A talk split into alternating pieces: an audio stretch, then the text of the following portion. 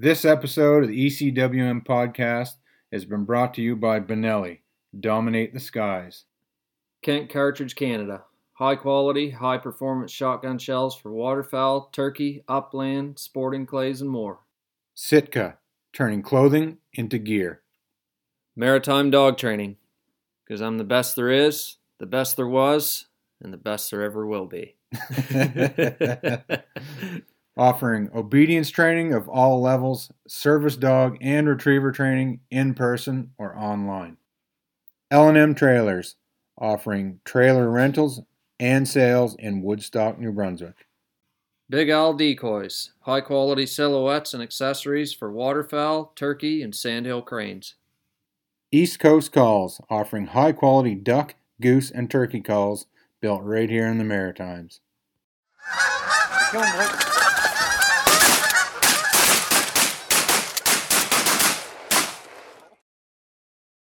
All right, everyone. Welcome to ECWM Podcast. I got my good buddy Matt Wilson here, and we've Morning. got a good buddy on the phone. Jim Pakunka from New England, professional dog trainer. By day, can't really say what hap- can't really can't really divulge what happens by night, but We, we aren't allowed to say that in public on the air. thunder from down under or something greasy like that. I think. All right.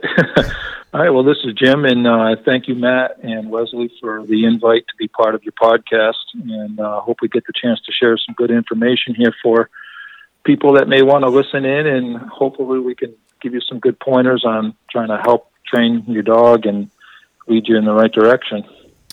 Awesome. Well, listen, Sure. Jim, we're we're super excited to have you on. We had a, a really good, compelling conversation with Walter Vesey, who you well know is a brother of yours from uh, Prince Edward Island. What do he call the island there? Oh, frig. The the gem of the sea or yeah, something, something there. like that. Yeah. The jewel of the sea. the jewel of the sea or something like that. But anyhow, we had a really good conversation with him to start this series uh, that of uh, to just to talk about dog training. So today, um, for everybody that's listening, we're going to try to keep this as basic as we can, but really try to dive in and, and pay close attention because uh, Jim has a lot of a lot of knowledge, works with uh, a lot of uh, I'd say junior handlers, so to speak, like new uh, new people in the industry wanting to train their their dog for hunting or, or just you know for hunt tests things like that. So there's a lot of uh, fundamentals and, and theories and philosophies here that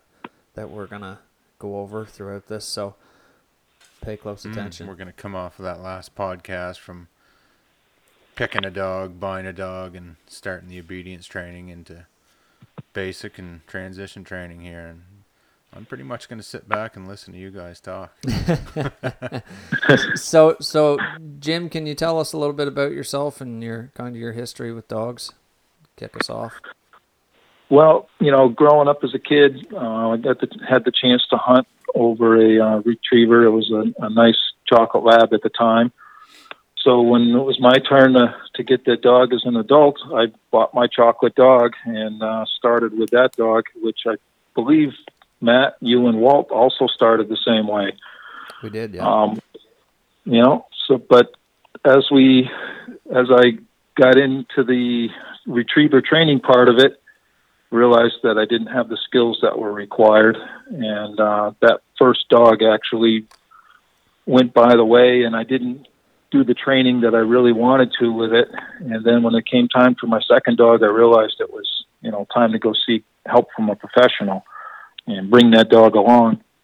By that time, I was a uh, a canine handler for a, a state department of corrections here in southern New England, and I spent ten years working on the canine unit, training uh, drug dogs and personal protection dogs, tracking dogs, and gained a lot of knowledge on the use of structure for teaching, along with the discipline that it takes to um, to bring a dog along from the very beginning all the way through to a finished dog.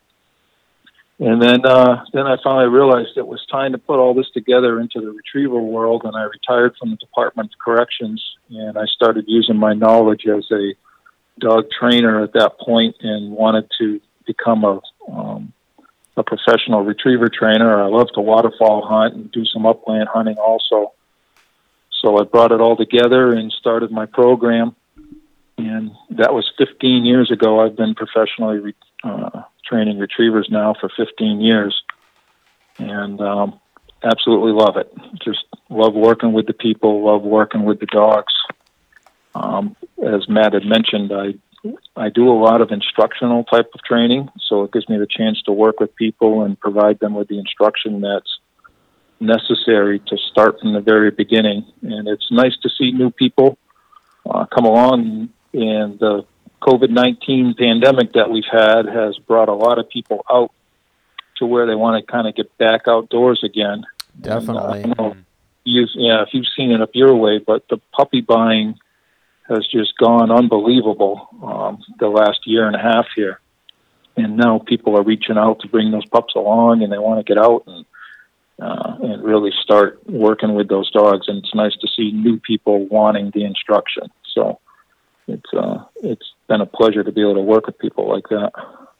Yeah, for sure. And I mean, you know, the the the counsel from somebody like you down there that's had a lot of success over the years, and you've obviously got the experience is invaluable. I mean, nowadays we have YouTube and things like that, and, and I mean, people kind of decide that maybe they're going to try and do stuff themselves, but man, you know, it's inevitable, regardless of who you are or what dog you have, that you're going to run into trouble at some point in your training. Even if you're following a program, there's always going to be a point where your dog doesn't go along with how, how things should roll along. You're going to run into issues and you know to to be able to come to somebody like yourself or or somebody like me to to get some counsel. Well, yeah, because there's certain things that are going to happen that YouTube videos don't cover. Yeah, I mean And that that's where a that pro some trainer really yeah comes in handy. yeah like somebody like It's- like Jim's probably you know if it's uh, you know hey I'm having trouble with whistle sets. well you know Jim's trained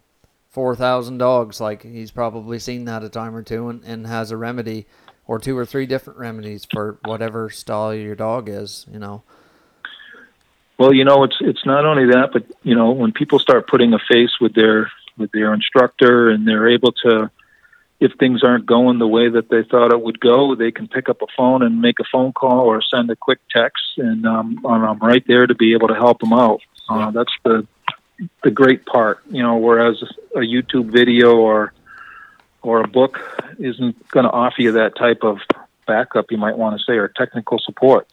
yeah and I, I think we're, we're kind of getting into why why there's value in going to a professional to help you out and we mm-hmm. might have even touched on that last time but it, you know as important as it is to follow a program and i mean follow it to a t just pick one. There's lots of good ones out there. Um, you know it, when you have trouble you need to seek professional help for sure. I mean, there's people there to help you through these these problems before you dig a hole too bad, and then you go to somebody and say, mean, You, you probably and chances you might be able to figure it out yourself, but the amount of time and wrong direction and t- time you're going to spend going in the wrong direction and time wasted, that if you'd have just went to a pro trainer, you would save so much time and just headache. "Yeah, Like- for sure." So, you know the, the the pros are good you know to, to to be there and to help provide the support and, and the knowledge along with that um walt and, matt you had brought this up before in, in the last podcast that even belonging to a to a local club yep, and having you know senior members of that club that have been there for years and they've trained multiple dogs a lot of times just being a member of a club and being able to work with a lot of those people they can help provide an eye and pick up on things that you may not be able to. Hmm. So that's a, you know that's another good thing and they may be able to tell you then okay this this dog should not be doing that and you should see somebody to to get some help with that definitely. And I think that in saying that, like, that's a really good point. And I think that when you go to like club training nights and stuff, and somebody that's kind of a senior member of the club and has had a lot of success comes up and and says, "Hey, you know, just just maybe watch for this or or whatever, or offers you some counsel, like be open to listening to that because I mean, people's success, you know, sa- lost my train of You know, thought. That, that people people's Yeah, success people's success kind of do the talking for them, right? I mean, if, Yeah. if somebody's somebody's Exactly. had a lot of success, like you know, I even though I do this, even though I do this for a living now, like I still, I still think about Jim and Walt as as mentors of mm. mine, right? Like if I if I don't know if I run into a problem, like it wouldn't bother me a bit to call either of those mm. guys. Like, I mean, why wouldn't I?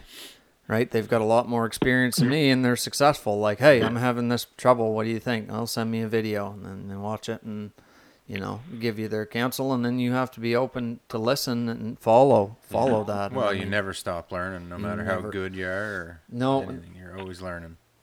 So least- The right. best ones and, are still- and every do- and every dog presents a different situation, you know, and you've got to be able to read that dog and realize what's going on.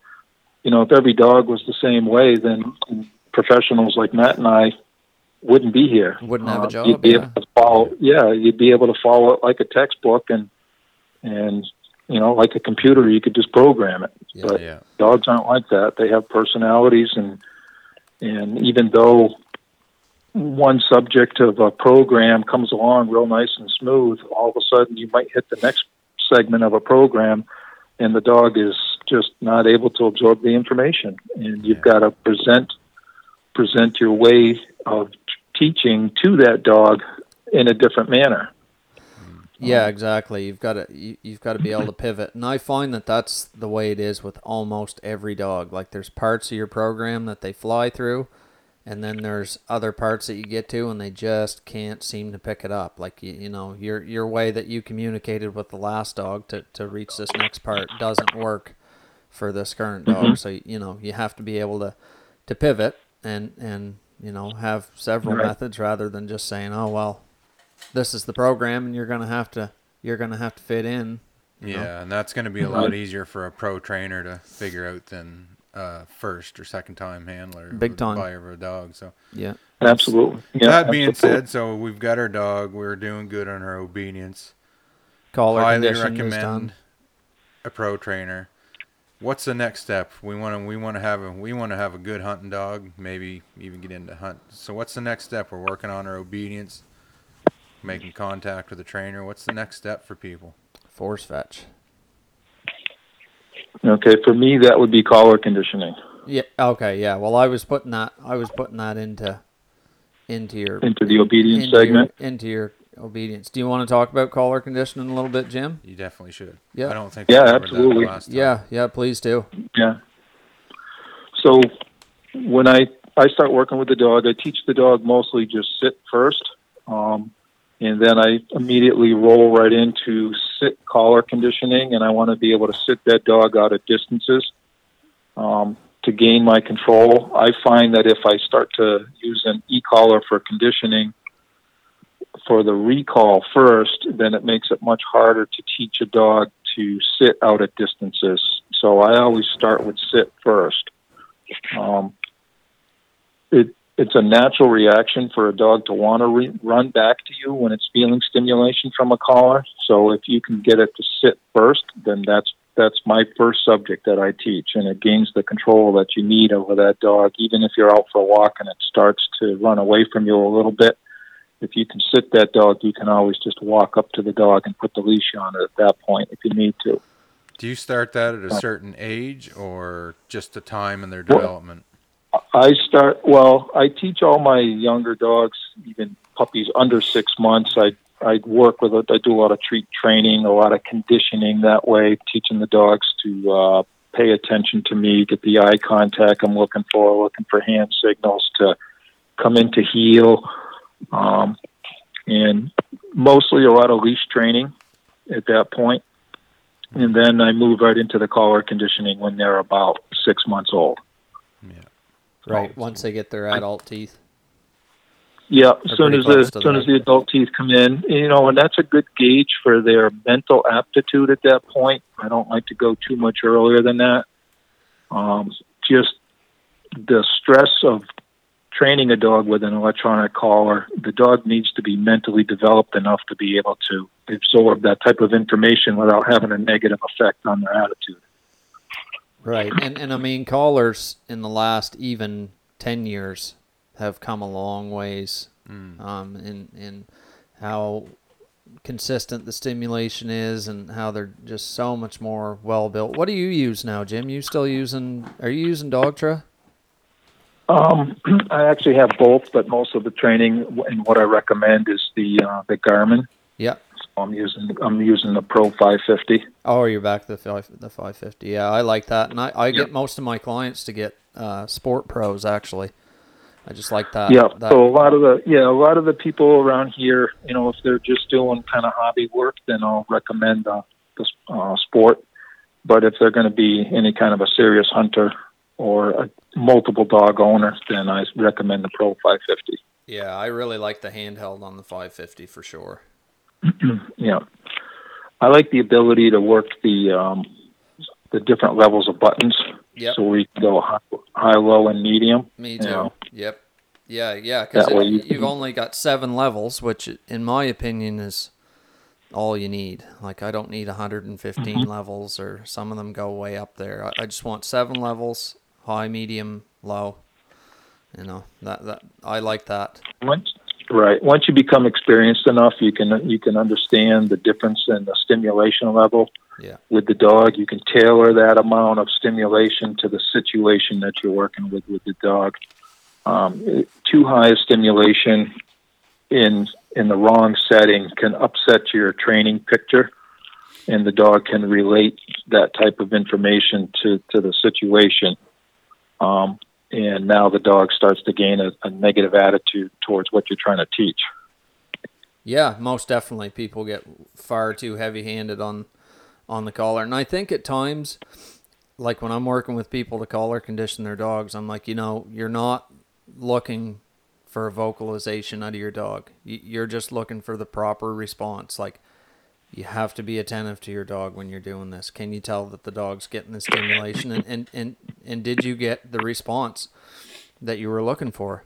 You know, mm-hmm. we're, we're not looking for a, a vocalization every time. I mean, that's that's getting to that point, like you were just bringing up there, just talking about. So. And some dogs need higher stimulation than others. It yeah. varies, doesn't? You've just got to figure that out. Definitely, yeah, yeah. So you start off lower and work your way up, but. Uh, well, that's why you know a lot of it starts. You have to work in a non-distracting setting to start with, so the dog learns to accept the stimulation level. Um, you know, so you're just working in your yard using a leash and using an e-collar at the same time. Right. Um, so that way that you're looking to gain the response from the dog when the dog is feeling that stimulation.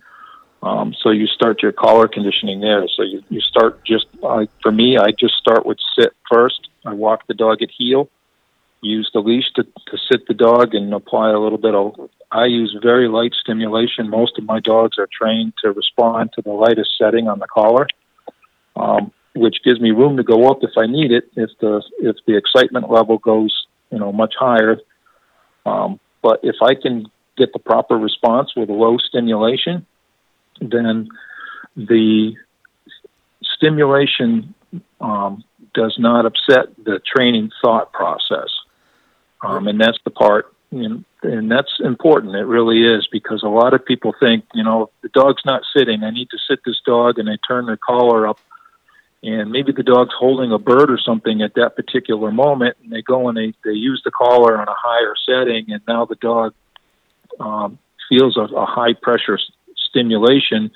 They drop the bird that's in their mouth, and they relate that stimulation to the bird and to the training situation that's going on at the moment. And they don't want to go back and pick up that bird, and, and then the, the whole thought process together just doesn't come together and instead of having a a positive training experience, it turns it into a negative situation. And in, as a trainer, you want to be able to recognize that and, and help a dog get through some sort of a situation similar to that. Yeah, definitely. I think I think that you need to, you know, really be cautious about making sure that you get your obedience done properly. And then, like when I collar condition, I'm the same way. Like I have the leash on the dog, and, and I'm just basically switching the leash pressure for the collar pressure and starting off on a on a low stimulation and using them in conjunction with one another. And then I'm getting to the point where I don't use the leash hardly at all. Right. I'm, I'm at a I'm at an off leash point, which is which is the end goal with the least amount of pressure possible. And I think that most people, if we're being honest, like when I have the conversation with a lot of just pet owners, um, I'm like, you know, if if you want your dog to be off leash, like your dog can absolutely thrive. Like my dogs don't run away from the collar, and, and I know none of yours do, or, or yours doesn't mm. either, Wes. Like they want that Oh, on. he's excited when he sees it come out. Yeah, because we're gonna go. We're gonna go for a rip, right? Yeah. And if you don't have your dog collar conditioned, when they're off leash, your whole program is a house of cards. Like you really mm. Have no mm-hmm. form of reinforcement for any of your commands. Your dog is out there running around, and if it decides to chase something or run after somebody else's dog, you you've got no way to reinforce that to bring that dog back or or to you know, Right. a- any of that whatsoever. So And if you just if you just strap a collar onto a dog when that dog is doing something wrong and you go and apply stimulation, they have no idea what they're receiving or for the stimulation or what their response is supposed to be. If you haven't taught them that they need to sit when they feel that stimulation or they need to come back to you when they're feeling stimulation, then their first their first response is to just run away from it. Bolt, yeah. I mean, Yeah. it, it would be no Yeah. different than us Bolt. going outside and getting struck by lightning. I mean, Oh, it's y- like getting stung by a bee. They have no idea what the frig's going yeah, on. Yeah, it's absolutely not Right. fair, not fair whatsoever. And that's that's the that's the only problem with collars. Um, collars are a great tool in the hands of a skilled trainer, which is anybody that knows how to use one. Doesn't have doesn't mean a pro. In the hands of a skilled trainer. But the problem is, is there's way more collars than there is skilled trainers, right?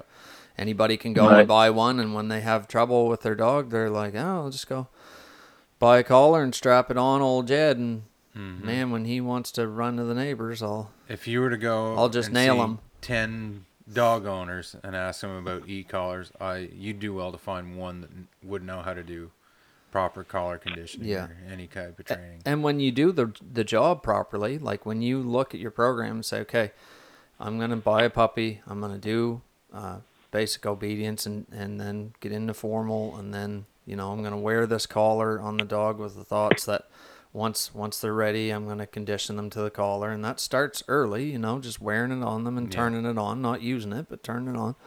And man, by the time you're ready to collar condition your dog, if you've done a good job with your obedience, like it's it's not that big of a deal, is it, Jim? No, not at all. And your They're- dog thrives off it. Mm, they're basically just following through with what they already learned.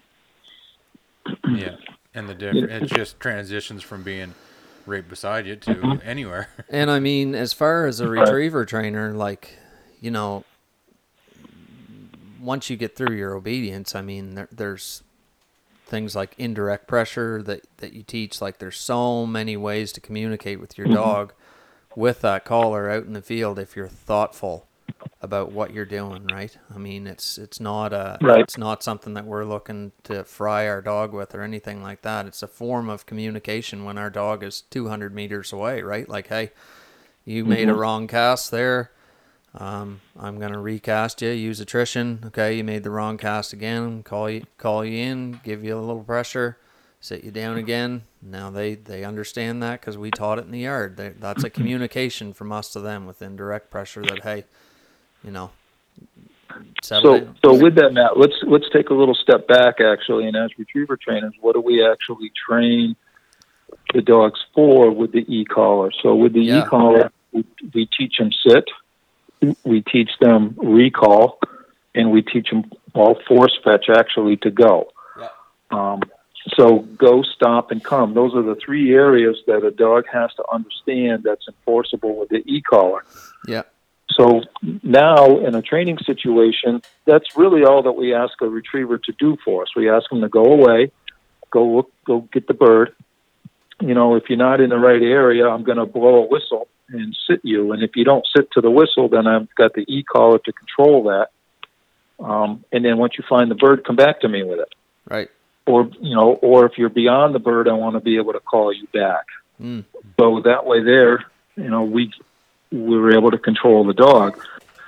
Now, in a when we're out training with that dog, if that dog is not responding correctly, such as getting up onto the bank of a pond and running the bank of a pond when we know the bird is still out in the water, um, or we want the dog to come back to us through the water because there could be danger on the shore, such as maybe beaver chewings that could puncture the dog's skin or something. We want to call that dog back to us and keep them off the shoreline. Or maybe there's some sheet ice that we want to keep the dog away from that the dog could get into danger with.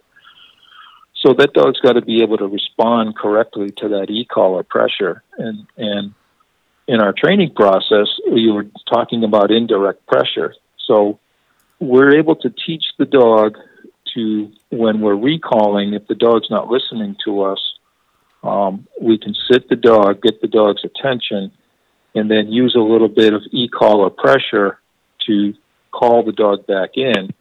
And indirectly, it's keeping it out of that danger or keeping it from running on the shore. And that's basically what Matt's trying to talk about here is using indirect pressure with the e-collar to clean up a situation that the dog really is secondary to, to what's going on. Yeah, it's not it's not because you know we want you to go. Like we're not gonna if you take a wrong cast, right. it would be wrong of us to say, okay, we're gonna we're gonna nail you because you you went the wrong way. Like mm. that's not what we want. You, you're you're just being disobedient. You're going, which is good. We we want that, but you know indirectly we're gonna make make a correction, which we've taught to our dog in in, in the yard. Mm-hmm um, and try to show you, hey, you're you're going the wrong direction here. We want you to go, you know, settle down right. first, so get back in the here's, water. Here's a good, yeah, here's a good way that I describe to people when I'm talking about indirect pressure. Um, so once a dog has been collar conditioned to sit with the pressure of the collar,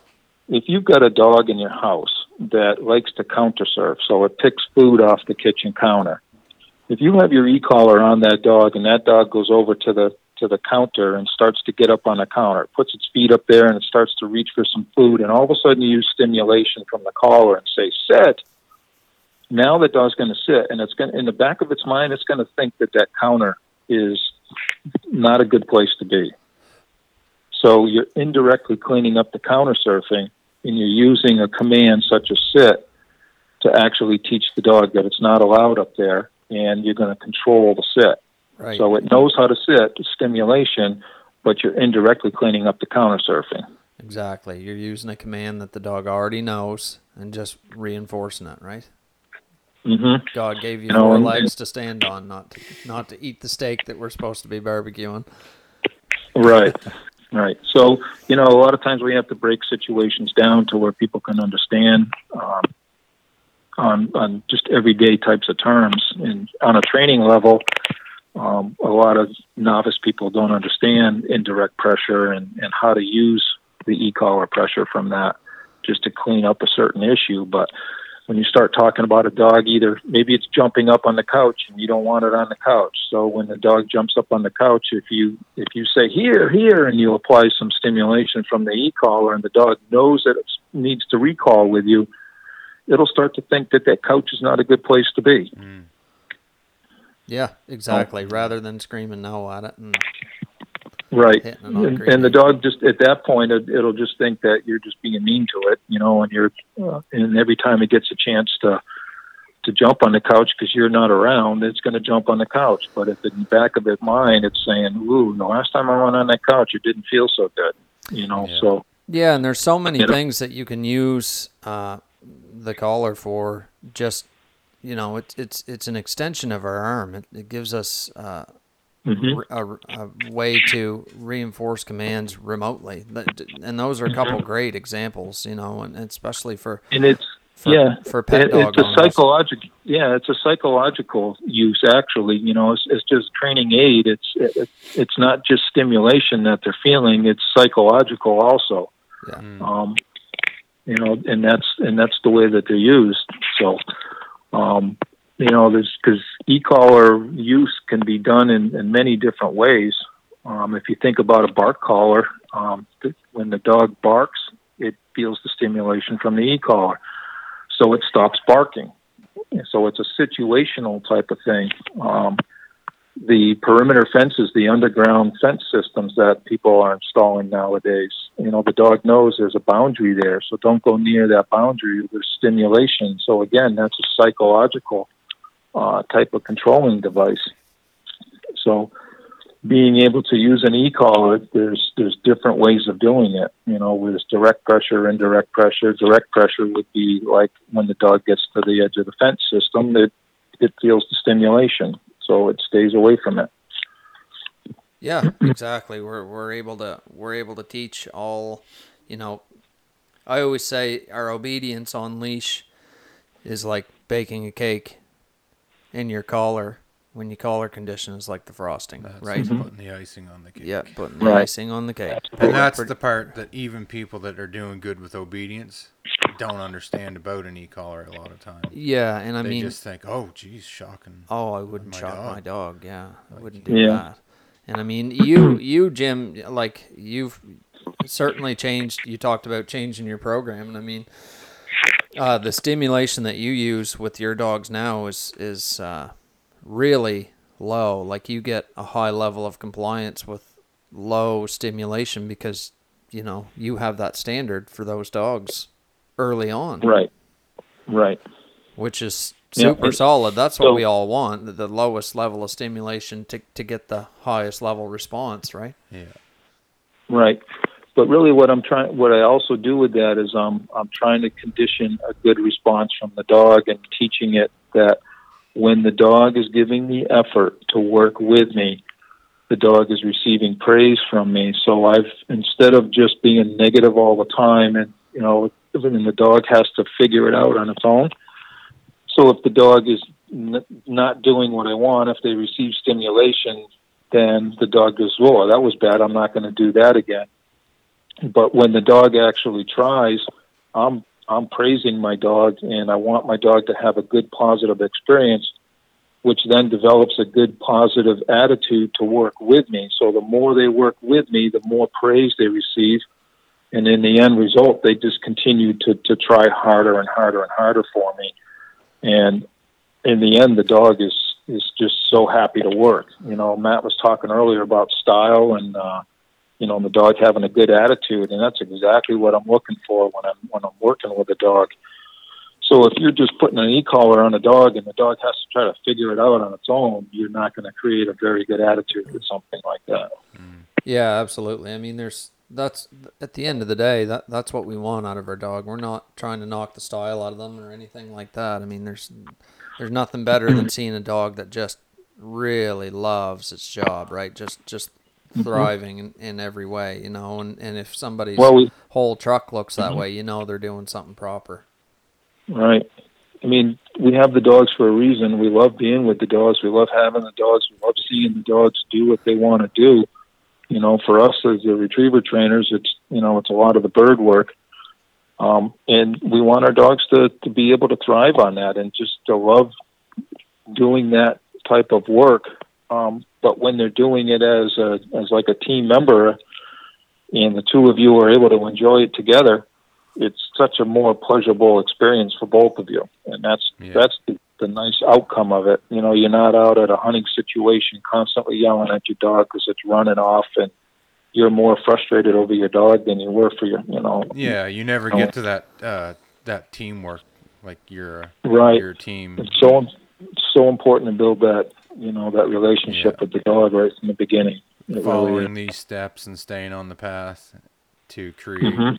the absolute best team you can be. And I think that's another that's a really good point is is the fact that you know a, a lot of people get dogs and they want to hunt with that dog, but as handlers, you know they they really don't put the amount of time or effort into the dog that that they should, and you know they they take the dog out hunting probably far too early, um, and it just it just ends up being a nuisance on the hunt, Yeah. right? And and Right. you know right. they end up screaming at it and, and putting all kinds of unfair pressure really because they haven't they haven't done the job as a handler to make that you know dog into the dog that it needs to be um, while they're out hunting. So I think w- one Ends of the up being a negative experience instead of a positive all the way around. Right, which it should be when you you know a dog should be in addition to the hunt. So I think you know people really need to what we're talking about here today, like formal obedience and collar conditioning, and we're going to be getting into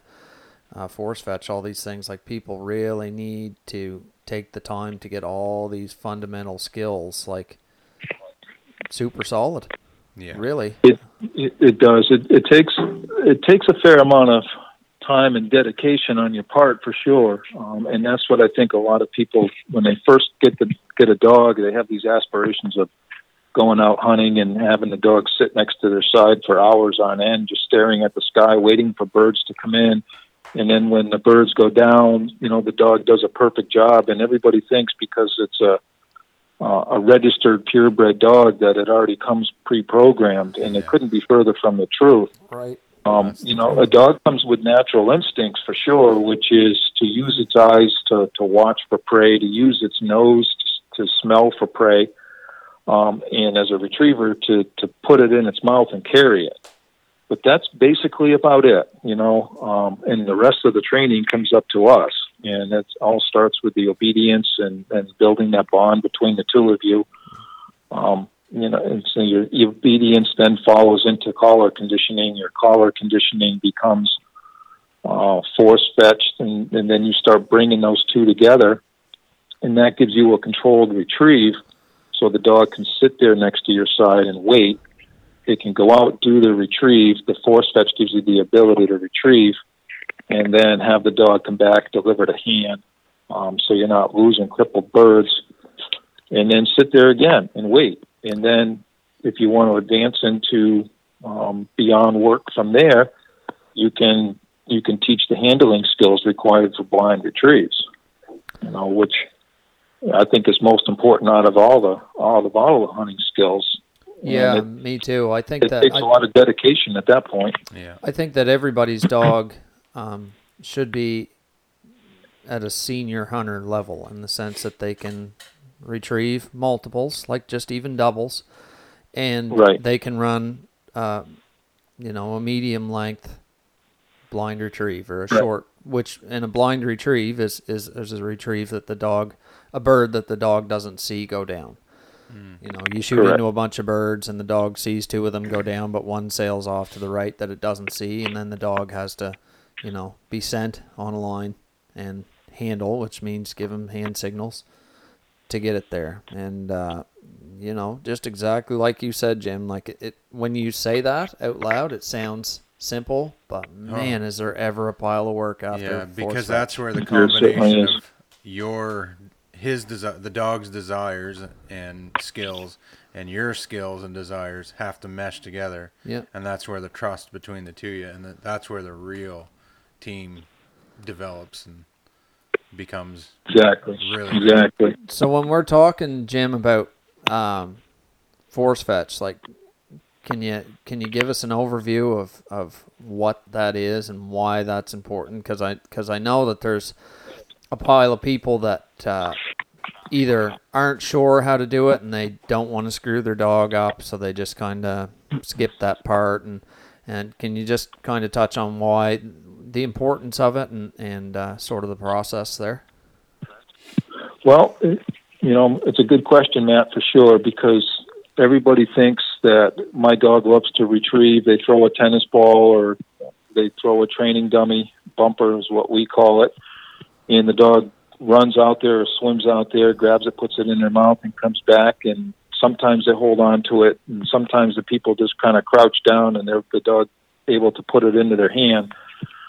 Um, and they think, well, my dog loves to retrieve naturally, so I don't need to do force fetch with my dog. But there's there's so much more to it than that. Especially if you ever want to continue on to be able to handle the dog to where you can run those blind retrieves like we were talking about. Um, it's important for the dog to understand that it is a, it is a command that we have taught, and it, it is an actual taught command. Um, and it starts with the command actually of hold. And even though a dog will carry a tennis ball or a bumper in its mouth for hours on end, as soon as you actually decide to make it a command, the dog doesn't want to hold on to it anymore. So we have to teach that dog that it's important to hold on to it because we're telling it to hold on to it. We're in giving it a command to do so. Um, it's no different than sit. So we teach hold first, and that way the dog understands it's got to have that in its mouth. That way you can complete a retrieve and carry that bird all the way back to us and then deliver that bird into our hand. Otherwise, the dog will come back to us and drop the bird. If it's a cripple, the bird then gets away on us, or it's a good chance that it could just dive right under the water and get away. Right. The dog comes out of the um, water, spits the bird out to shake its shake the water off itself, and the duck mm-hmm. takes off. And the duck gets off and gets away from us, um, especially if it's a strong cripple like that, and she stand the chance. Well, now that we've been able to teach the dog that it needs to hold on to that, then we're able to start to teach the dog to actually go get that and make it a controllable command. Um, because there's going to be situations where the dog doesn't want to go for something. Um, it doesn't want to take a hand signal because our hand signals are built off of our force fetch. Um, I, what I call a working tool. The working tool is the command. Once it's been taught to do the command, then it gives you the tool to be able to continue to teach. Because um, there's going to be a lot of situations where the dog's going to want to use its natural instincts, such as to go for the shortest bird. Well, and, and there's situations in our training where we want the dog to go for a bird that's further away. So we want to be able to control that dog to, to leave a short dead bird alone and go away for a possible cripple that's further away from us. Um, but like I said, their natural instinct, what their mind is telling them, is to go pick up that short bird. But if we can get it to go for the cripple that's a little further away, then then we can control our situation, and it's done by going away. And the force fetch is the going away.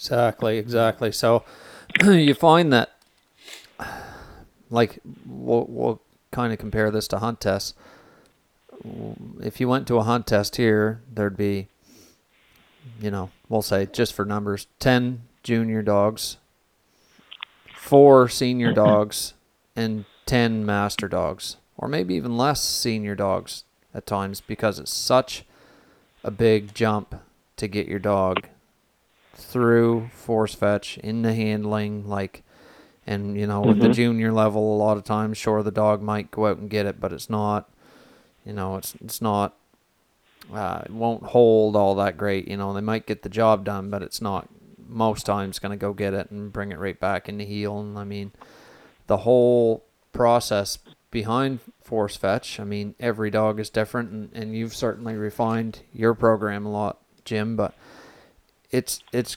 critical. It's your whole, in my opinion, force fetch is your whole program. Like if you don't do it, everything else that you try to do after that is just a house of cards, and you'll spend so much well, time well, messing around with your dog trying to get them to pick right. stuff up and not drop it when you should be focused on the lesson, right?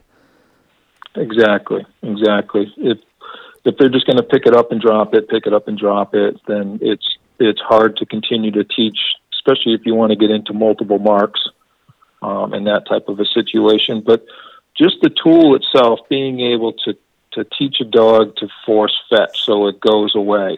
Let's put that into perspective as to actually being able to work. If a dog goes out to, to find a bird or pick up a bird, and maybe that bird's in some cover, and the dog goes out there and it searches and it doesn't come up with that bird, now the dog's probably going to give up and come in. Right. And that's a lot of the a lot of what your situations are. A lot of times, like especially if a bird has a little bit of life left in it, then it's gonna it's gonna find cover and it's gonna try to hide from a dog or from us. And now that dog has to go seek that bird out. So it gets out to the area where that bird fell. If the dog's not able to find it, then it's just going to give up and come in. But if a dog has been force fetched, it's we have the ability now to be able to tell the dog it needs to go back and go search and find that bird. And that's the, the important part about that. If the dog learns that they can just go out there, give a quick little hunt, and give up, then they're just going to continue to do that more and more and more. Yeah, exactly. I mean, we need to, to be to be fair to be fair to the dog. I mean, if we haven't actually formally taught fetch and the fact that there's a reinforcement behind that, I mean, we're not giving the dog a fair shake to get upset with it. Right. If it drops a bird, if it gives up on a hunt, uh, any of that, because you, you you know you haven't done your job as a handler. So is it fair to make a correction on that dog for something you haven't taught? Absolutely not. And that's the mindset No. that we we have to have. We have to be fair to that dog. Like, you know, the dog brought the duck back and spit it out when it came to the shore and wanted to shake off. And like, if you didn't force fetch your dog, you can't get mad at it. You you haven't formally taught it. So you know it, it's Right. super super critical. It's it's literally one of the first parts of the basics and and even some of the dogs that are maybe a little bit on the more sensitive side or whatever, if there's um, an environmental factor that stands in the way between the dog and the bird, um, there might be a mud flat, there could be some heavy cover, there could be logs or something that it needs to climb over. Um, if if the dog doesn't understand it needs to go fetch that bird, then the dog's just going to give up before it really even tries. Right. And it's going to get in the mud and it's going to stop. And it's just going to turn around and say I don't I'm not going to do it because I don't want to go through this mud you know and then and if it's been force fetched you can just say no go fetch. And next thing the dog the dog will try a little harder. And once it tries and it succeeds it'll start to understand that hey you know what? I can do this. Mm. And it, it just gives you a tool to work with. Exactly. And you know not every dog has a super high level of perseverance. I you know you correct me if i'm wrong but i would say that the majority of the dogs in that situation don't have a super high level of perseverance. You know like it, it takes a dog that really wants to hammer and go to to you know shoulder through tough conditions and across a river through heavy cover or you know what I mean mm. current in a river or, or cold conditions to go get a bird. And if your dog's you know somewhat sensitive you know or maybe doesn't like the Yeah. water that much or doesn't see the value or you know they're not going to go get it you know you're absolutely right like perseverance is a is a super big thing in in dogs so that I mean that we talked about that in the last podcast about picking a dog kind of match the hatch that that uh, is going to have right out of the gate good bloodlines and a high level of perseverance. But if they don't, and I mean Jim, you've dealt with a number of dogs like that that that don't have a high level of perseverance and are on the more sensitive side. I mean. They still have to be force fetched, but they're going to need a different approach. So maybe you want to speak on that a little bit. Like, does your program change at all as far as force fetch goes when you have a dog that's a little more sensitive? Like, how do you bring them along? Well, I've I've changed my program in the past. Um, there's different ways of actually force fetching a dog. Um, there's there's three methods that I know. One is the toe hitch, where you use a piece of rope that wraps around through the toes, and you squeeze the toes together to cause a little bit of discomfort to the dog. Um, and when the dog opens its mouth because it doesn't like the discomfort, you place a bumper in, and it, so now you're and then as soon as the bumper's in the mouth, then or the dowel, whatever you want to use as a fetch force uh, item, then you release the pressure. So the dog learns pressure, release the pressure by um, placing this item in, in your mouth. Um, the other way is a pinching on the ear. So it's I don't really. Both of those have started to kind of turn me off now. So actually, what I've started to do is just go straight to the e collar. Um, I've heard this from a number of some of the national pros that they've gone straight to e-collar type of training. Um, and that's what I've gone to now to where I can make a dog reach out for a bumper just by doing a lot of low nick, nick, nick, nick, nick type of stimulation. If Right. the dog starts to open their mouth and reach out for a bumper. And as soon as the um, as soon as the bumper's in the mouth, we stop the nicking part, and they quickly learn that, you know, when I'm feeling that stimulation, then I need to I need to reach out and get the and grab the bumper. Once the dog is doing it, then we start to name the tasks such as fetch. Right. So now you're creating you're creating pro, uh, propulsion to go forward, momentum to go forward. uh, and everything is built off of there. And all we do is start to to build from putting the bumper a half an inch in front of their mouth to being able to run a four or five hundred yard blind retrieve. It's just a continuation and a build and a build and a build. Um, and just to be able to go from there. Once the dog is able to, to drive to the ground and pick that up uh, with a little bit of stimulation, and we then I switch over to what we call avoidance type of training, to where the dog will, if we give it the command to fetch and it fails, then there's stimulation. So uh, the dog can avoid that stimulation, that nick, nick, nick from the collar, if it just does the job and follows through with the command that we're asking it to do. Yeah, absolutely. It, it's a, it's kind of a, a simple thought process, really. Like, you know, after fetch, you feel the stimulation, but as quick as you get that in your mouth, mm-hmm. stimulation goes away. So when you hear that, you know, we, we have to have that reinforcement and we have to teach it formally. Otherwise, it's not it's not fair to make any correction to the dog when they come out of the water and spit out your bird that's got a hundred dollar mm-hmm. reward band on its leg when it flies away, right? Like, sure you're gonna be sure you're gonna be upset, but I mean, you never taught it. So, well, we just so, so we want to make sure that we get a. We just want to make sure that we get the bird. If the bird has been shot, you know, it's a, they're a conservation tool. The dogs are our tool to work with and we just want to make sure that we get the bird because if your dog doesn't want to go get it then yeah. we may not be able to get it. We may not be able to deal with the mud ourselves. We're going to sink up to our waist and uh, we can't get to it where a dog can make its way through the mud or through the weeds um, you know or any of those types of situations. And that's a really good point too is is as far as conservation goes i mean you know these these dogs when you do your job as a handler and you train them properly, rarely, rarely would you lose a bird unless it dives we, down. Well, we don't. Yeah, I mean, like maybe in a water situation, like you said, where right, they dive down, dive down, get under ice, or you know, just you couldn't couldn't be retrieved regardless, yeah. right? It's just just the odd time, right? Yeah, just kind of field ground just, hunting, dry land. Yeah, I don't think we've ever. No, just kind of an act of God. Yeah, that you would lose one, but um, and that's the other thing. Like when you go through force fetch, if you've got a dog that could be, you know, a little excitable or, or possibly a little hard mouth, like you, you oftentimes you'll get a dog that wants to be or could be a little bit rough with birds.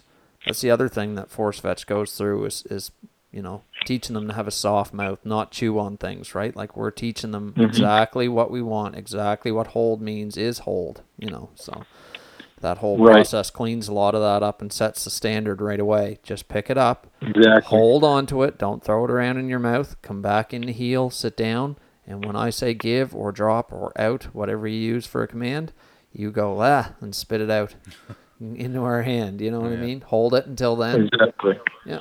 Yeah, and it's a you know that that's the very you know first part of that. We've taught the dog what we expect for its behavior through obedience. You know, we've taught it how to act off leash, and we've we've uh, communicated that way through the e-collar.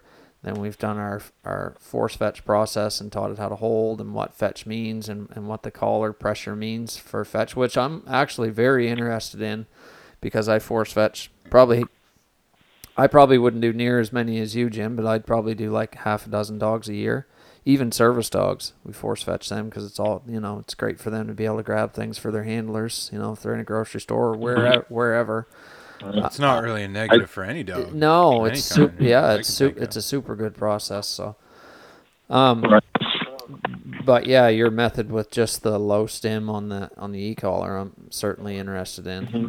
because, so, yeah, yeah. So you know, during the in my training process, um, I work with a lot of new people that are that are coming into this sport and wanting to work with their dog a lot of times for their you know their first dog, and I just I probably help those people through that force fetch process. I want to say there's there's probably eight maybe eight people a month that I work with, and then the dogs myself that I work with are probably another eight dogs a month. So we're looking at about sixteen dogs a month that I put through through the force fetch part of it. Yes, and, sir. You know, and after 15 years of doing that, you know, you start to you start to gain a little experience as far as um, you know, every dog's a little bit different, and you've got to work with what you have for a dog. Um, and you can teach hold really fast, maybe with this particular dog, but then all of a sudden they just don't, they can't put the the picture together when you start the e-collar stimulation, and it takes a little bit of time. The biggest thing to, with that is to just be patient and take your time and work with the dog that's presented with you, um, and not not try to push a dog harder into it. Um, some people think that if I just start turning up this collar pressure and, and, and give more stimulation or higher levels of stimulation to the uh, to the e-collar force fetch, that the dog is just going to respond better, and you make your whole situation worse. So that's really the one note that I want everybody to take is don't use high stimulation for that. You're going to make your situation worse. Mm. Yeah, exactly. Don't drive them into the ground. Like if you if you're having a problem, we, we need to focus on teaching rather than adding more pressure. Cause, right. Because right. obviously the, the pressure you've given so far isn't getting the desired result. So more pressure could exactly. just. I mean, even though you might get that dog to fetch, it might not be the hold that you want after that because you've got him so wound up that he may not want to let go of that item anymore, or you know. Uh, well, if it's not getting it with the lower pressure, then it's it's not understanding what it is that it's trying that you're trying to convey to the dog as far as what is its reaction supposed to be. You yeah. know, what are you trying to get out of it? So by going causing a negative situation by adding heavy levels of stimulation, then it just it just the, the dog gears and the stimulation to the action um, like I was saying earlier about jumping onto the couch. Now the dog's going to want to shut down on on the fetch part because it's just thinking that you know it's a situational type of thing where it's receiving heavy stimulation and it's supposed to respond in some way. It would rather run away than reach out and do something for you.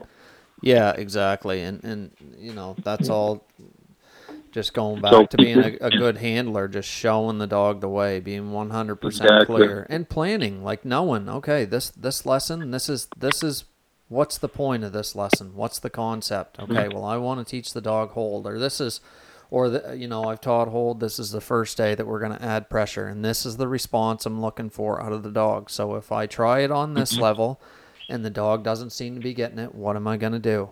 You know, it's not going to be that right. I'm going to turn it up. I'm going to rewind a little bit, slow down, take your time. Like, okay, how do I get this yeah. point across to this dog that that this pressure is not a bad thing? Like, we're just this is a reinforcement for you know what what we want you to do. So, you know, some dogs pick yeah. right up on that, no problem, and others, you know, just completely yeah. try to avoid. So yeah, some some dogs will will understand what I'm looking for within a day or two sometimes, and then other dogs might take six or seven or even eight days, back to back days training situations.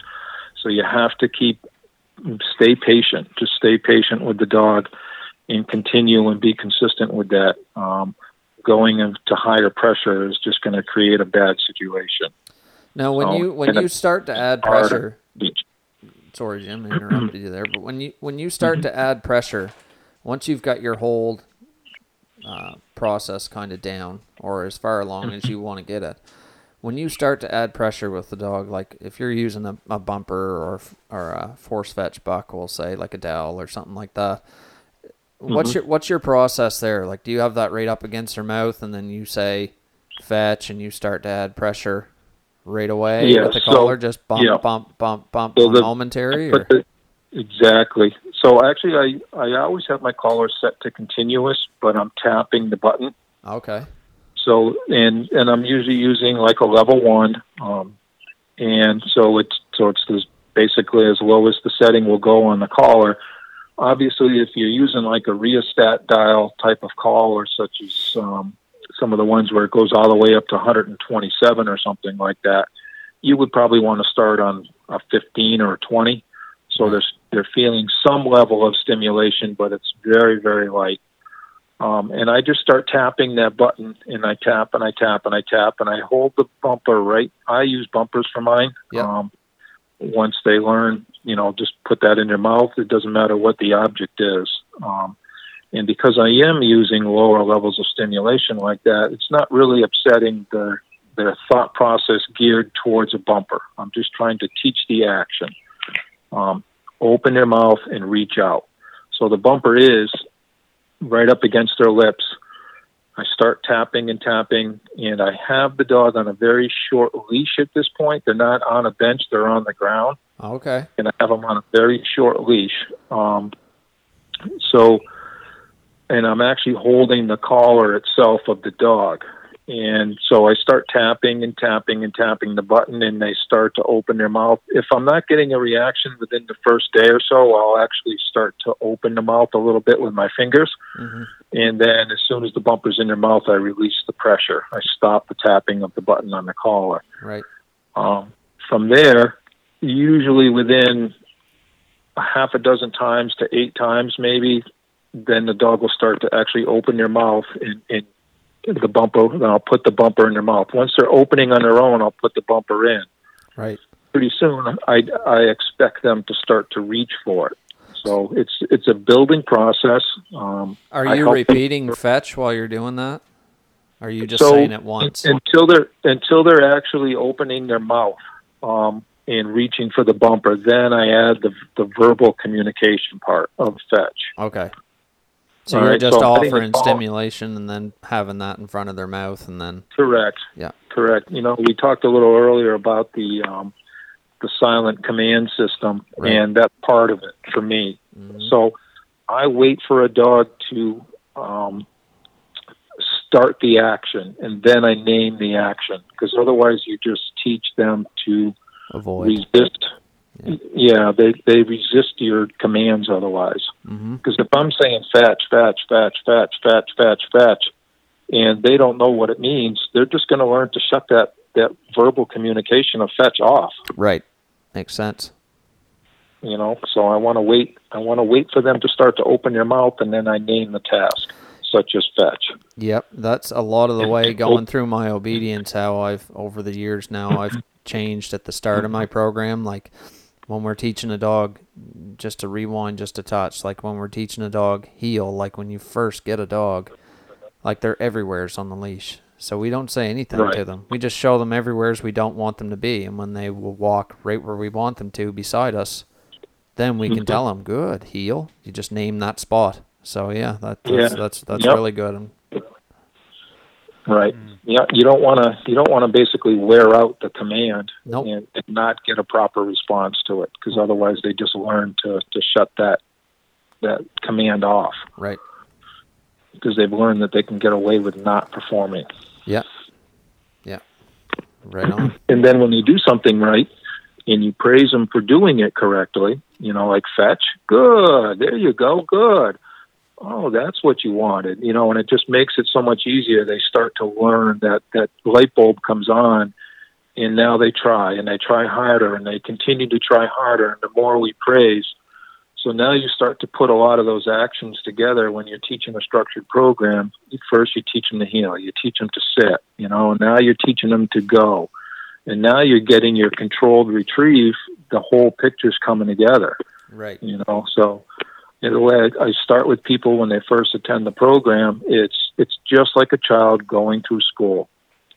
They go into grade one and they learn their ABCs and their one, two, threes you know, and then they start to learn how to form words, and words become sentences, sentences into paragraphs, um, and then you can start to put a story together. And hunting is the story, you know, and it's the only way that you're going to be able to to teach a dog to go through that type of a process. You have to be able to have your ABCs, um, and that's the part that's really important for people to understand that it's it's all about teaching those very beginning basics and starting to put those basics together and, and start forming those words, which will someday become a story.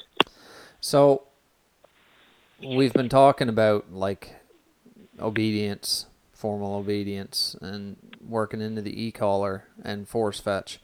Like just as a whole now, Jim, how important would you say the basics are in in the complete program? Like I try to tell people like obe- your obedience and, and your foundational skills should be a way of life and and I feel like you know and I'm sure you see it a lot people they do that and they do their force fetch and then they want to go right in doing big big marks, which is and the mark is a is a bird that the dog sees thrown and go down, um, and you know maybe even skip some of these some of these next processes like simple casting or or you know they don't spend enough time on the T the pile work or double T. Some people just do T, I suppose. Um, how important are the basics to you? I'm sure you spend a lot of time on that stuff. So, well, the the basics are your working tools. Um, that is what allows you to move forward through any kind of your teaching program from there on in. Whether you want to just have a a dog that is, I want to say, at a mid level to be able to to go hunting with relatively controllably that you can so you can at least enjoy your day. And then there's the dogs that go all the way to the to a fully polished dog, you might want to say, to where it can run a, a poison bird blind, things like that. Uh, so a poison bird blind is when there's birds that are out there, the dog knows they're there, they can see them, but you want to be able to give the dog hand signals and go away from those birds that are just laying there dead. Um, maybe you've got a cripple that's getting away. So when you have a dog like that, you can't get there without teaching all your basics, and your basics have to be absolutely solid in order to continue to teach. Um, so when I when I mean solid, I mean just controllably is really what I'm looking for. The dog will sit when you tell it to sit. The dog will come back to you when you tell it to to come back to you. Um, you know, and, and that's where a nice structured program will be able to give you the tools to work with uh, to be able to teach. Because if you know, if you don't have your control, if you don't have your basics, you can't teach, and that's that's the whole thing. You can't put the dog into situations out in the field to where it can gain experience. So, come hunting time, um, you'll be able to enjoy those days when you're out in the field. You you have to be able to have the control over the dog, and your basics are what gives you that control. Yeah, absolutely. Now I know we've in the last podcast we talked a lot about programs and and you and I've even mentioned it here several times. I mean, there's there's lots of good ones out there. Is there any that you recommend to people, Jim, or, or what's what's the what's the material that you you show to people or you believe in the most? Well, to to be honest with you, I've kind of developed my own system. Sure. I've, I've gone to a number of seminars from different people. Yeah. Um, everybody does it a little bit different, so I've I've taken what I've wanted to from different programs, and I've applied it in the order that I that I teach. Um, I like to be able to start with sit, and then I move sit into the sit collar conditioning. Then I teach recall collar conditioning, um, and then I do hold, and then force fetch. Force fetch builds into pile work, which is your uh, single T, double T. Yep and then that gives me the ability to start my handling from there. I, I you know, I do tune-up drills and uh, pattern blinds off of that, um, and then I go into swim by with the dog. Once the dog is handling relatively comfortably on land and believes in me on the land, uh, and I can run short cold blinds, then I like to step into pet, uh, swim by. So the swim by process goes nice and quick. Mm-hmm.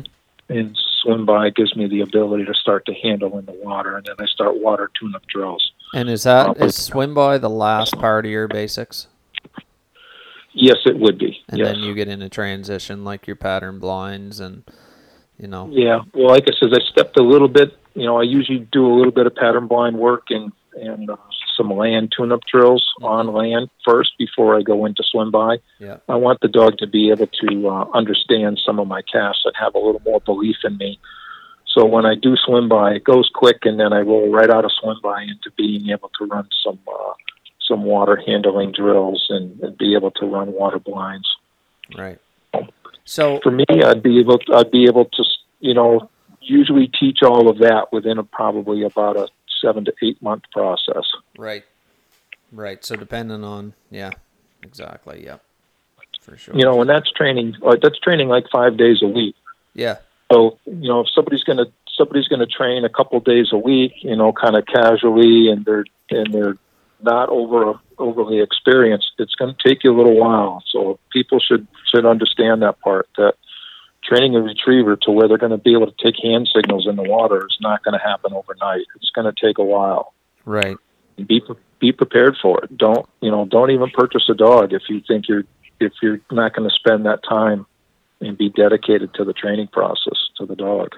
Absolutely. I mean, we all kind of want things to happen fast nowadays. Just it's just part of our culture, you know, what we've been conditioned to with technology and everything like that. But I I think as an amateur trainer, like if you have one dog or you've just got a couple dogs at the house, like when you follow a program, like you really should take your time and enjoy the process. Like if you have only a couple days a week or 3 days a week or whatever to train, like do do the right thing. Like follow your program and if it takes you longer, it takes you longer, but at least at the end of it your dog is going to be solid, right? Rather than, you know, moving ahead or skipping steps or tr- you know, trying to get your dog you know, further your dog along uh, faster than your dog's able to, you know, then you run into trouble. Like enjoy the process, enjoy the time with your dog, plan your sessions, Absolutely. know know what know what you're gonna do. Follow your program and make sure that you do a good job at everything. Like I can't stress that to people enough. Like if your program, when you're talking about pile work, if it says line to the pile, cast to the pile, stick to pile, force to pile, sit to pile, come in to pile, like do all those things if that's what it says Yep. to do.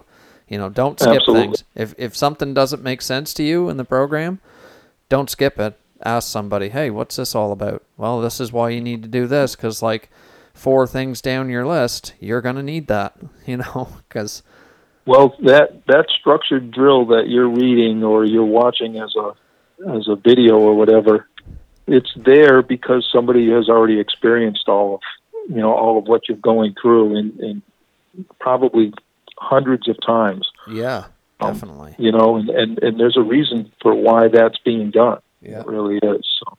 Yeah, yeah. So, yeah, no, I think that I think that we covered exactly.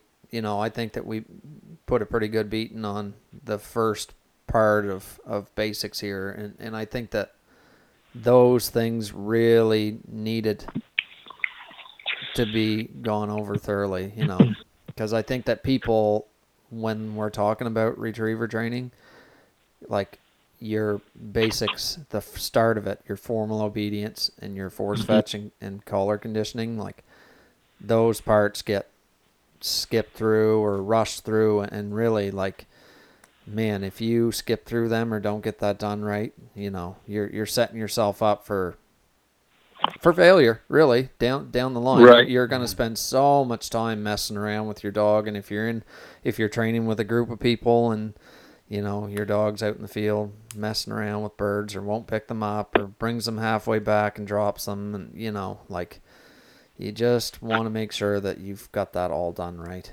right from the start. and, and it, yeah and again when i you know when i'm teaching somebody new coming into this you know i i tell them exactly what you just said matt exactly um it, it's again relating back to a child going through school it'd be like skipping a, a grade or even a couple of grades while they're trying to learn if you you know if you teach them their abcs and how to make a word but then all of a sudden they're in sixth grade and you want them to to put an equation together which is basically what a hunting situation is. You know if if you just rushed through and went directly to force fetch and not hold then the dog's not going to know how to hold on to that bird. And then when you start that stimulation from the collar or you're doing an ear pinch or toe hitch whatever it is you're using as a force fetch tool they're just going to spit that bird out and they're going to relate that pressure that you're trying to force fetch with to, to just get that bird out of your mouth rather than put it into it. Yeah, yeah, no, no question. And Lauren Langeman actually, it's funny you brought that up about school because I mean that's that's really what this is. He brought that up the other day. He's like, you wouldn't take your kid to kindergarten and then you know the next day start teaching them grade seven math, and when they get it wrong, start beating them up for it. I mean, you know, it's a it's, Right. a, it's a process. It it has to make sense to you and the dog, right? So, right. We can't. it's a step, it's a stepping process. It's just build and build and build. You teach little tiny steps, and you'll get to the end result much faster doing it that way than if you try to, to skip steps and, and get there. Yeah. And that's the part that people really need to understand because all of a sudden there isn't going to be there's going to be a segment in the program that's missing that the dog's not going to understand, and before you know it, you, you're going to you're going to have a failure, and Yeah. the dog will won't understand what it is you're trying to teach. Yep. And next thing you know, you you've got to take a step back and and reteach Right. you know, or the or the dog does something that you don't that you don't like, and it's possibly rewarded with with a failure, and then you're not able to to and it, the dog believes at that point that that's the way it's supposed to be, and you can't you can't get by that. You have to go back and you have to reteach.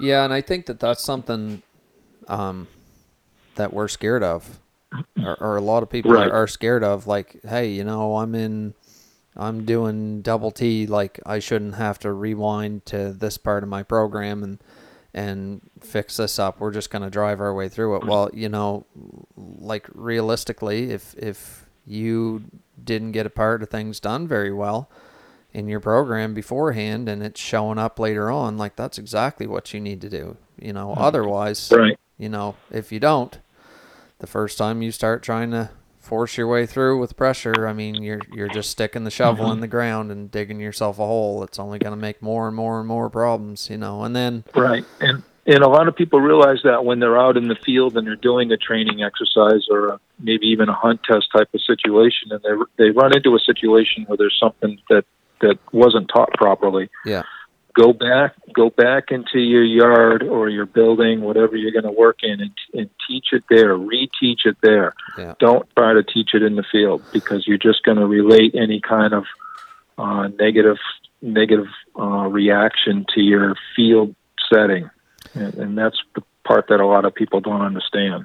Yeah, and something So- else, something else that just to just to continue on with that. Um, when we're in the yard and we're in ideal conditions, or we're training, and like a lot of times I train alone, and there's not a lot of factors of other vehicles and other people there and stuff. Like, you know, you have to try to train with other people so you can so you can get that level of excitement and whatnot. But when when you don't have those things around and it is ideal conditions, like your standard for your dog's behavior should be so super high, like zero tolerance. Because if you're lackadaisical about those things at all, like when you go hunting or when you go to a trial and there is all that stimulation, you are going to see the real dog that you have on your truck. Right. They are going to show you things when they're on Their the true lawn. colors are going to come out. You're right. There's no, you know, you go to a trial and there's no e-collar on the dog, and and the dog is super pumped. And if they're a high flying, high drive dog,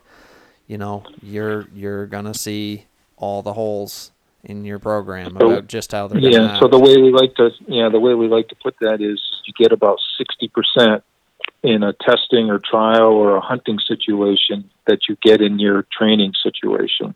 yeah, So that's the way you need to think about it. Try, strive for as high of standard as possible in training, so Yeah. that way there, because you are going to have less of a standard when it comes to the trial or hunting situation. You are going to at the the excitement level. You just cannot duplicate that in training. Yeah, you absolutely cannot. You're you're right there, one hundred percent. Because I run into that with Tank. Like last year, um, I never had a dog that broke, ever, and uh, he broke on me a couple times last year, and like neither Riley or Otter or any of the other dogs that I ran, uh, never had broke before, and I was like, you know what?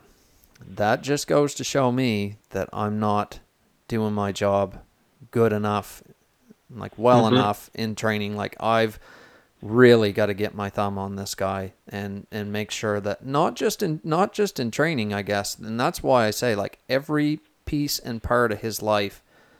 Like I had to be attentive to. I had to change. Like we are gonna go. You are gonna operate under control with me all the time. He's not a robot. Don't get me wrong. Like it's not like that. He's you know, Tank's probably one of the best snuggliest house dogs you'd ever want to want to have, but when it comes time to do the job, like he's a 12 out of 10. You know, high octane machine. You know, just every part of his body's shivering, wanting to go. And I mean, uh, I had to change the way that I operate with him because I wasn't attentive enough. So, and it's and it has gotten a lot better that way. It seems to be getting better all the time. Like we just went to our first trial of the year uh, last weekend. I didn't have any breaks. He passed both days in the master, um, and he looked good doing it. Now going to the line, we still need work, but he was much better, much better this year. So I was pleased with that. Like it showed me we've been working on we've been working on that so it showed me that we're we're getting there. We still need still need work and I know that that's in him and I know that I can't recreate that level of excitement even with hunting. I mean, even when we go hunting, the dog is pumped, but I mean, they still have an e-collar on, uh, you know, they're in a blind like trials are different. So, you know, just to keep a super high standard for high drive dogs like that, like it really Well, the- thing about the trials are there's everything is repetitive, repetitive, repetitive. So Yeah. the dogs pick up on that repetition. You know, they they go into the holding blind before they get the chance to get their birds. They have to come out and sit on the line to watch those birds go down. And because it's the same repetition all the time, they quickly pick up on that on that repetition and they know exactly what their next step is. So they anticipate every bit of that. Yep. Um, you know, and that that part there is what can be a little bit of a detriment to to training process. So you have to be prepared for that and and, and train for it. You know, and that's that's the part that a lot of people don't understand. As soon as you start to put things into a repetitive cycle like that, the dog's going to anticipate it, and you've got to be prepared for that. Yeah, absolutely. So, no, well, well, listen, Jim, we've been how long we out here now, Wes? Well, we're A couple hours, I think. A couple hours. Yeah, we took up a little we bit uh, we've time. been recording about an hour and twenty minutes or so. Yeah. But Yeah, we were, we were on for a good half hour yeah before. before that. Uh, Listen, Jim, we- we'll. Uh, I know you're. I know you're a busy man, but uh, man, we really appreciate you coming on Mm. here and doing this with us, and uh, your your counsel and and uh, all your your knowledge. There's going to be a lot of people that I'm sure will really really take a lot out of this um, because I mean, you know, I will say, Matt, that sometimes you know you have something in your mind that you want to kind of talk about. You want to progress through a certain type of a situation, but sometimes when you start throwing things around, you kind of lose that progression. Mm. So, so I think sometimes to to help benefit you a little bit would be able to kind of start at the beginning and, and try to work your way through, just like putting a dog through a program and try to like try to go through from the beginning to to an end, so somebody can kind of follow on. I know you're going to edit this and you're going to try to take and be able to put it in a progressive stepping process. So Yep. hopefully that you know but to save you a little bit of more time on something like that is to talk about it a little bit ahead of time and learn how you're going to progress through you know and that might help the two of you be able to put together a little better type of podcast i got i got a little jumbled around in the, in the teaching process here um, Oh, that's all good, man. We we you know, like but- we we talked about the biggest thing here was to talk about uh, the formal obedience, e-collar condition, and and, and force Mm-hmm. fetch. Those those things really needed to be established for all these listeners for sure. Because I mean, we're we're going to assume that most of our most of our listeners are right in the basics part of things. So. Um, yeah well, You- you they know, usually are any any of that information that, that you gave out today, I mean, we we We're rabbit- all about we rabbit, rabbit trail and straying off. yeah, we rabbit trail all, all the time, and I mean that, that's part of what makes this kind of great. But uh, no, we listen, man. We Mm. th- this means a lot to us that you take the time out of your day to, to come and do this. So we we really All right, buddy. appreciate it. Jim Share your Pakunka's kind of a big deal if you Yeah. haven't figured that out, Wes. yeah Yeah. All right. Yeah. So anyway, yeah. Hopefully everybody, uh, hopefully everybody took something out of this. Um, cer- certainly share this. Leave us a rating and review. Follow us on uh, Facebook, Instagram, all that stuff. And if you have questions, like put them in the comments. Yeah. Tell us what tell us Yeah, what you there you thought. Tell us what you liked, what you didn't like. You know, if there's things that you want us to touch on for the next one, let us know. Let us know.